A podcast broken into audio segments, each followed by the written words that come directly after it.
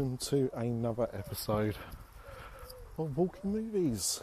I told you to be back this week, although I haven't decided when this is going out, so actually it may not go out till the following week.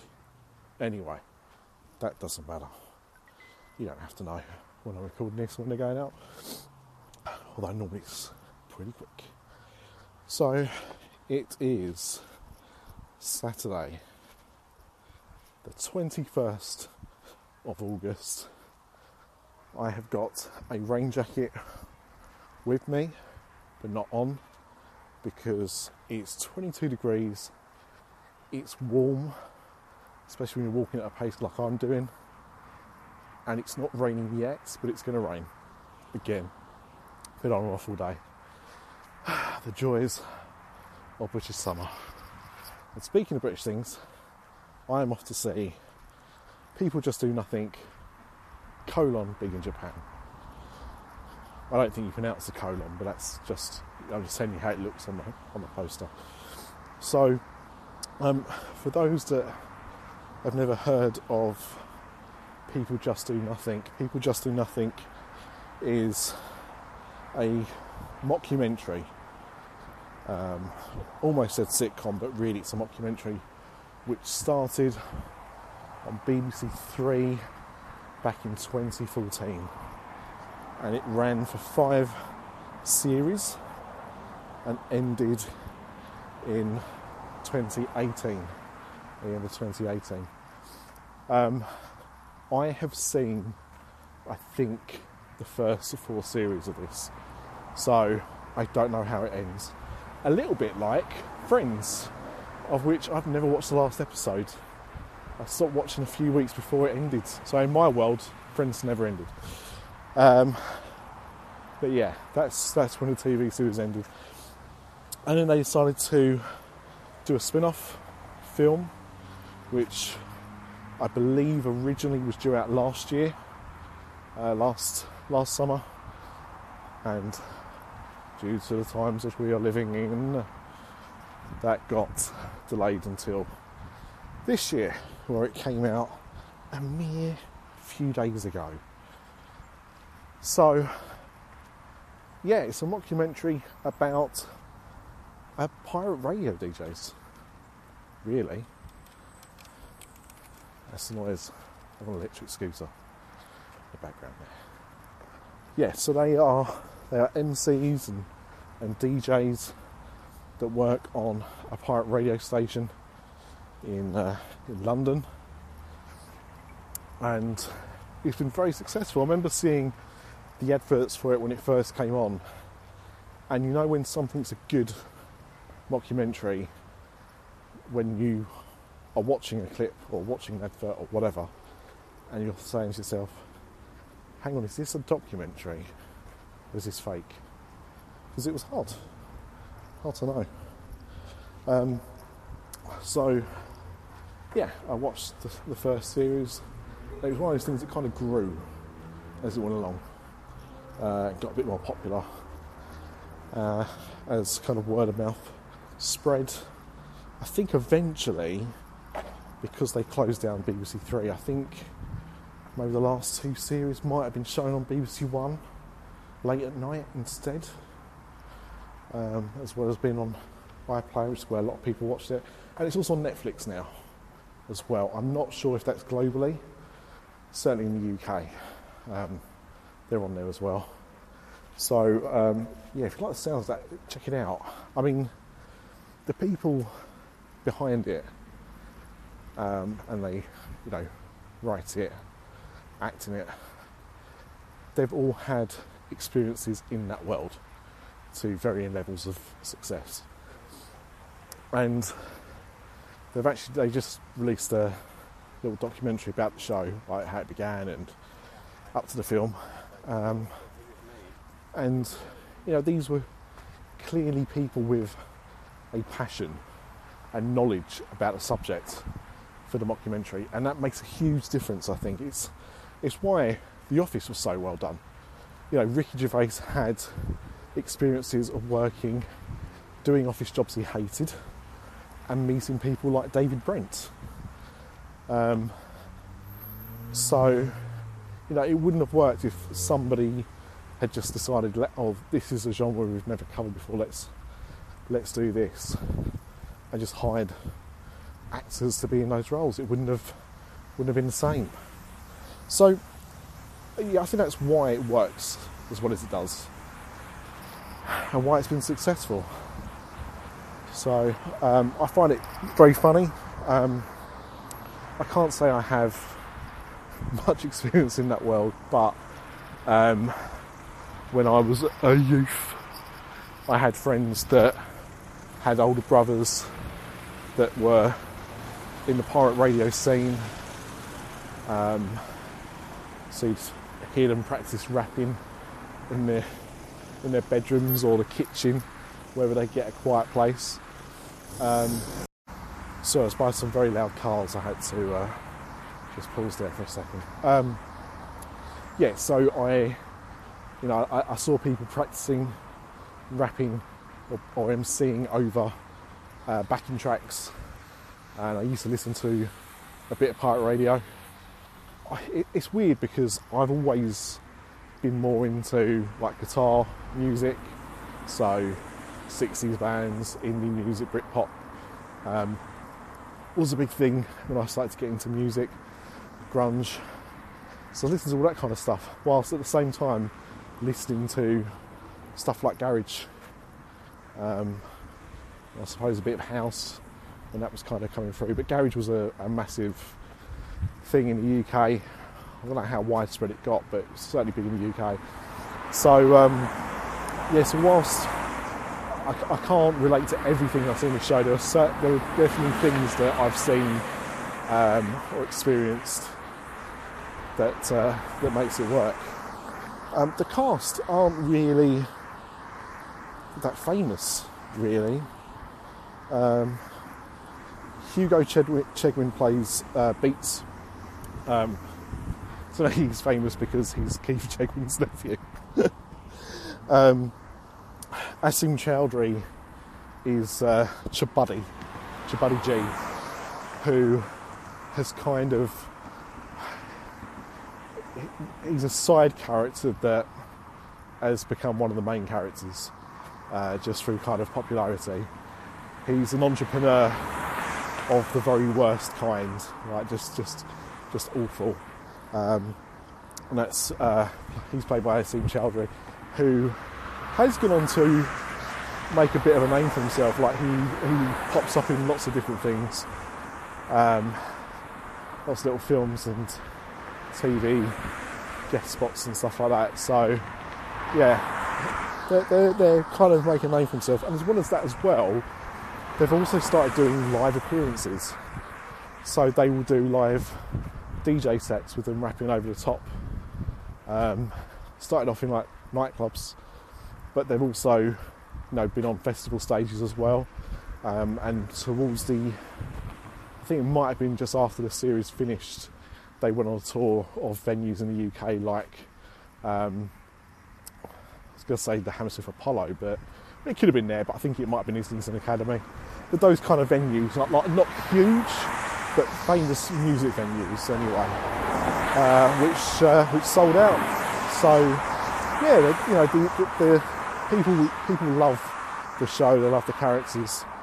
Um, so yeah, well now we've got a film, and film adaptations of TV shows can be very hit and miss. People love um, Inbetweeners films. I don't think they're a patch on the TV series personally. Like they're fine, but I don't think they're as good. So yeah, they can be quite quite hit and miss. I'm trying to think of, of one that's worked, but I'm struggling. There must be one. I mean, it was a big trope of the 70s really. You know, things like the Likely Lads had films, and um, on the buses, stuff like that had big screen spin offs. But you don't get so many of them nowadays. But they do appear. But this one looks genuinely funny. Like the trailer for it looked really good. And uh, look, it's the second comedy film I've seen in a week. I'm guessing I'll laugh more than I did at uh, Free Guy. That's the film. Um, So, yeah, all I want is some mops, basically. So, I've waffled on too long. Don't know why I'm trying to pad this out. Doesn't matter how long it is. Hope it doesn't get boring. But I will bid you adieu. And I will see you on the other side. Ta-da!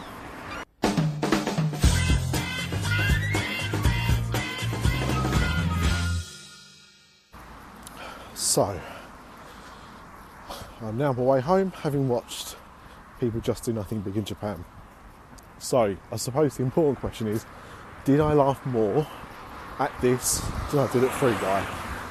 And the answer to that is yes. Yes, I did. It's a it's a funnier film. Um, the comedy is definitely uh, more apparent, I'd say. Um, is it worth seeing at the cinema? I had a lot of trouble getting a ticket today because my chain, I don't know if this is a, a government thing or if this is something all the chains are doing, but um, you've got to have space either side. So if you book two seats together, um, the next person can't book that next seat next to you You've got to go one after, but you can only do that if the seats available either side of you. So it was quite a packed cinema, but because of those restrictions, it made it difficult. Um, watching a film like that with an audience, definitely the way to go. If you're going to see this on a on a Monday morning at 11 o'clock or something, it's not going to be the same uh, experience because you know a group of people laughing together is is an experience. Um, it's also quite easily a film you could wait until it inevitably appears on BBC or you know wherever you are in the world you might have to watch it elsewhere but um, you know it's a BBC film so it will be on TV probably within about two years sometimes BBC films come out a little bit quicker actually saying that um, but I'd still bet your house on it being about two years. So that's up to you if you can you can wait, and obviously you'd be able to buy them Blu-ray, DVD. I suppose the point I'm making is if you're seeing this as an experience with a packed cinema, or you're going with your friends to see it, um, then I would say it's it's worthwhile doing. If you're not, if you're just going to go and see it as a film, it's probably not worth it. It's it's good. I really enjoyed it. I'll watch it again but it is an extended episode, in essence, of a, of a TV show. The obviously the, the whole kind of story of this is them going to Japan. If you've seen any trailers, what happens is one of their songs is picked up and used in a Japanese game show, and so they get them out there um, to try and you know, work out a record contract and make them make them big in Japan. So I don't want to go too much into the story because it kind of spoils where it goes. But you know, these these kind of spin-offs and stuff like that, they are often quite similar. This doesn't break the mold in that regard. You know, the story is pretty predictable. You can pretty much see where it's going at all times. There's no real surprises or twists. Um, but I don't think that's necessarily a bad thing. I think that's that's kind of part and parcel of what it is. Um, got to got to highlight. I mean, I said before about um, Asim Chaudhry and, Hugo Chegwin, uh, you know, being in it, and you know they're good. But you've got to really recognise the brilliance of um, Allan Mustafa, who plays Grinder, because um, I believe he, I think he wrote it with Asim Chaudhry. He definitely was uh, one of the lead writers on it anyway. Um, additional material was provided by others in the cast, but uh, yeah, he was, he was one of the leads on that. And he is the most believable. Um, absolutely. You know, you really feel that he's genuine. That's not a knock on anyone else, but yeah. Um, and also Steve Stamp, who plays Steve's uh, he's just he's underrated. I think he's Like, his performance in this and also in the show, I think he's really understated. Not underrated, understated.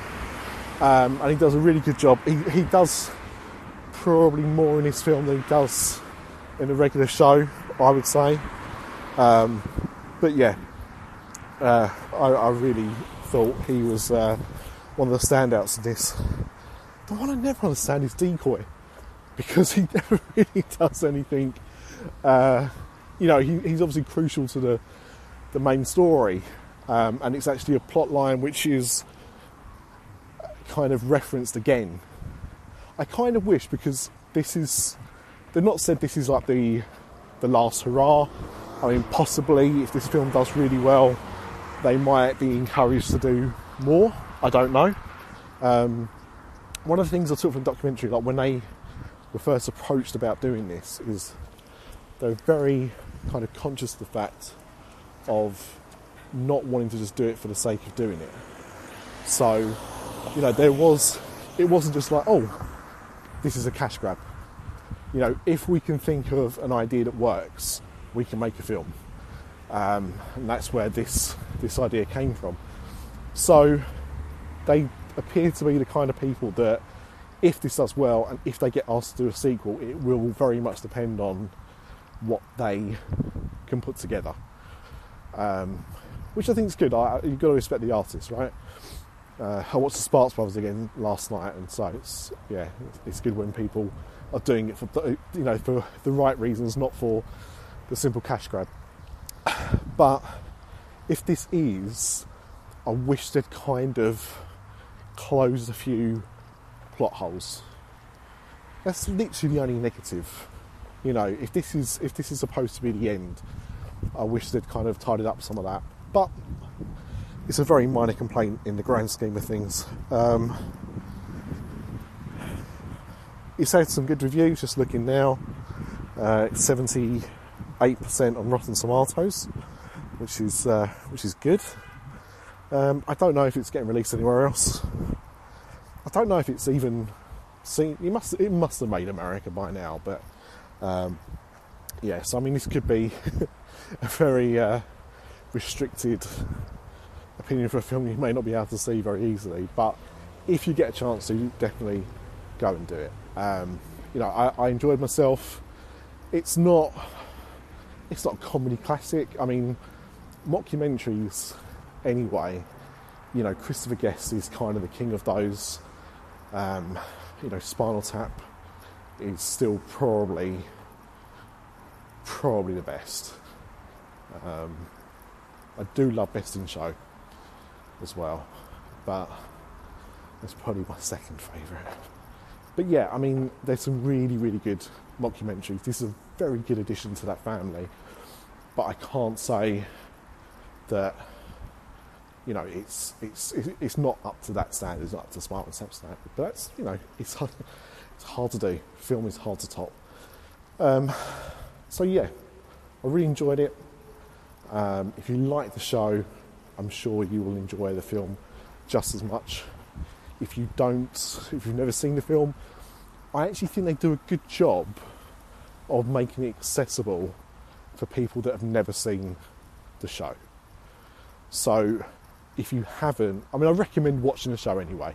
Um, and I'm definitely, I, I might actually go back from the beginning and just watch all of it, um, so I can actually finish it off, rather than just go and watch the last series. Um, but yeah, I think if you haven't, or you don't have a, a, a chance to see the show and you're contemplating this film, you could see this without seeing the show. I don't think there's there's anything in the film that you miss out on. I, I think uh, there's one kind of little joke actually that I noticed that you probably wouldn't understand, um, and that's to do with uh, Beats's um, not adoptive son, but son uh, of the of the woman he married. Um, he's not a father, of but that's it. Um, I can't think of many others. Uh, no, it was good. It, it, did what I hoped it would do. I think at times it felt slightly padded, just to extend that runtime a little bit more. Could have probably trimmed a little bit out of it, but no, overall, I'm pleased with it. Um, I definitely recommend it to watch. Um, but as I said, seeing it at the cinema versus seeing it at home, that's that's where you've got to ask yourself that question. Um, you know, for me. But hey, if you've got an unlimited card, go and see it. Laugh your socks off without anyone else in the cinema. Do do your worst. Um, but if you're paying, you know, twelve quid or something to go and see it on a rainy Monday, maybe maybe not the same. Um, but that's it. I saw a trailer for Candyman. Forgot Candyman was coming out now. I think I just assumed it was coming out for Halloween, you know, because nature of you know films, horror films coming out around Halloween. But that is actually coming out next week, so I might go and see that. I'm not a huge horror fan. I do like some horrors, and this one is written by Jordan Peele, at least. And I never saw the original Candyman, but I'm familiar with, with the film. Um, just don't know if it's going to be too gory for me. We'll see. Might be one to watch at home behind a cushion. um, but other than that, there's really not much coming out. Uh, Snake Eyes, G.I. Joe film, just come out. I don't know if I can be bothered to go and see that. Um, and then the 3rd of September is uh, Shang-Chi, which I definitely will be. That one I am excited for. So, yeah, we'll see. When the next episode will be, but subscribe to the feed. As soon as an episode's out, you'll get access to it. That's about it. So, um, thank you. Anyone that listens to this, thank you. It is insane ramblings of a madman walking. Um, but if you can get any enjoyment out of it, super. So until next time, Flynn lives. I wish I knew how it would feel to be free.